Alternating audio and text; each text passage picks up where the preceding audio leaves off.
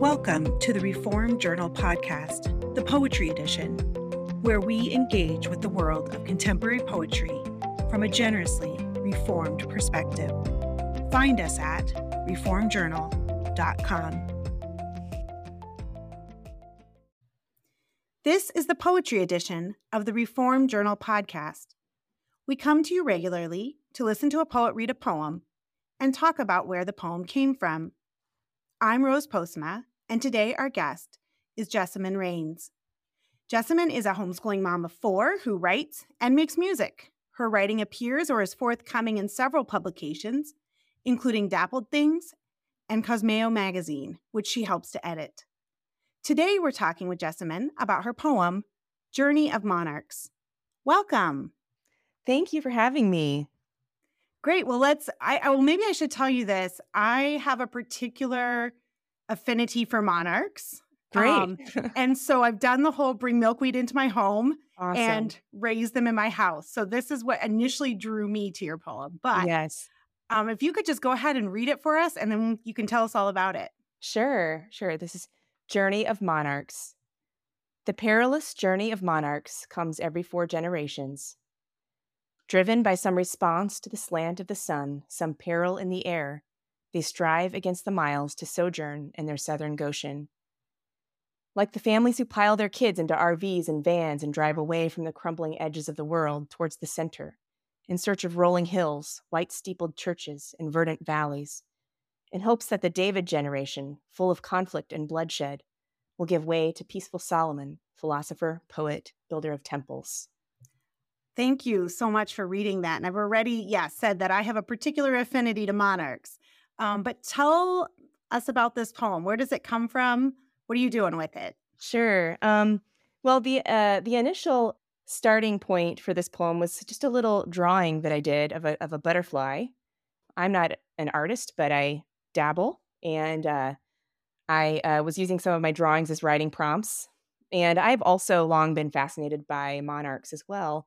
Just that, how do they know where to go? You know, just that amazing, miraculous, it's just mind-blowing to think about. They go so far, you know, and that just they live longer so that they can complete this journey. And so actually for several years in my mind, it's been sort of a metaphor for certain people who go on a journey in their lives. And recently, what came to mind, I have been running into people. I live in Tennessee, Eastern Tennessee, and near Chattanooga. And there's lots of rural areas around here and lots of land, just lots of space outside the city on the outskirts. And I keep running into people who put their families into RVs and traveled across the country. And they're just searching.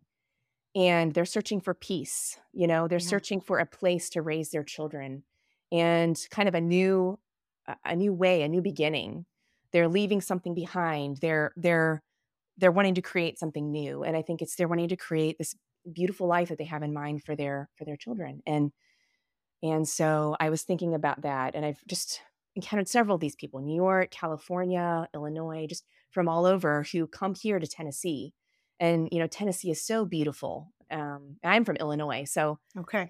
After coming here myself, I wonder, why does anybody want to live anywhere else? You know, it's just so beautiful. You know, it's just gorgeous. And it's something, I think it does something for the heart to see open space, to see green, to see just this beautiful kind of untouched landscape. And it's not totally untouched, but just there's still a lot of space, woods. I mean, it's just healing. And I think particularly during 2020, people were wanting to get away from cities. You know, in the cities, there was this feeling of contamination and this fear of this sickness and everybody masking up and everybody, you know, all these rules and everything shutting down. And I think people just wanted to find a place to be, you know, and I remember having that impulse myself, you know, just wanting to go somewhere where we can be outside, you know, and not feel boxed in by this fear and these, and the way the world had changed. And so there's maybe some escapism, but I think it's also a creative, let's create something new for our family. I think it's also a really beautiful impulse. And yeah, so that's kind of what was in my mind. And then I thought of, you know, the David generation, you know, in the Bible, when David wanted to build a temple for the Lord and the Lord said, no, your son's going to build the temple. David had to fight all these battles. You know, he had to slay his giants. He had to, and it says Solomon, when Solomon reigned, there was rest on every side because of what David did for him. And I see, like, you know, parents of today doing that sort of thing. We're trying to fight these battles. We're trying to find this place, trying to find this place so our children can have rest on every side. And so I just saw a parallel there. And then, of course, monarchs, you know, yeah. There's the, you know, that being a, you know, the kings, you know, so I think that's what we want for our children. We want them to live in peace. We want them to be philosophers. We want them to be poets. We want them to have the most beautiful things, you know, and to create that world for them. So.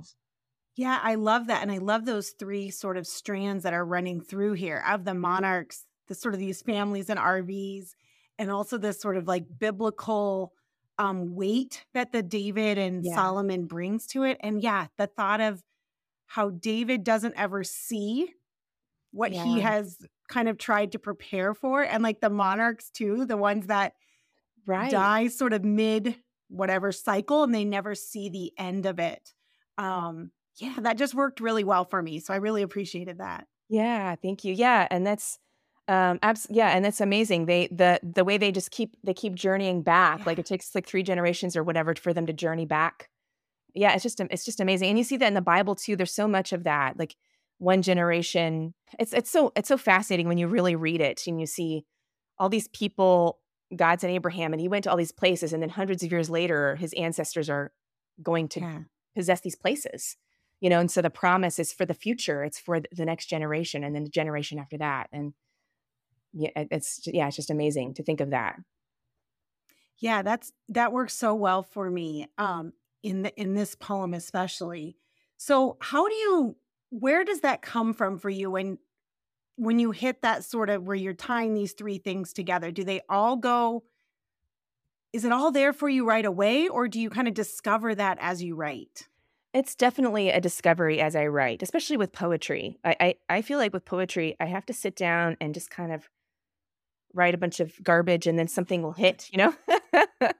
And then with prose, you know, like it seems like it's the idea, so it comes out more whole, which seems like it'd be opposite, right? Because a poem is something small, but you know, it's just like I play around with words and then an idea hits and then I take that idea and play with that a little more. And then, you know, there's something there, you know, and then I try to, it's kind of a process of sort of trying to unfold that, you know, and unravel or unpack those ideas. That's very helpful for me as I think about my messes I make in notebooks and how you, it takes a little bit before the good ideas kind of coalesce, I think. Exactly. So I'm hoping you can read this for us one more time and we can listen again with fresh ears. Sure. Journey of Monarchs. The perilous journey of monarchs comes every 4 generations. Driven by some response to the slant of the sun, some peril in the air, they strive against the miles to sojourn in their southern Goshen. Like the families who pile their kids into RVs and vans and drive away from the crumbling edges of the world towards the center, in search of rolling hills, white-steepled churches, and verdant valleys, in hopes that the David generation, full of conflict and bloodshed, will give way to peaceful Solomon, philosopher, poet, builder of temples. Thank you so much for that reading and the conversation. Thank you so much for having me.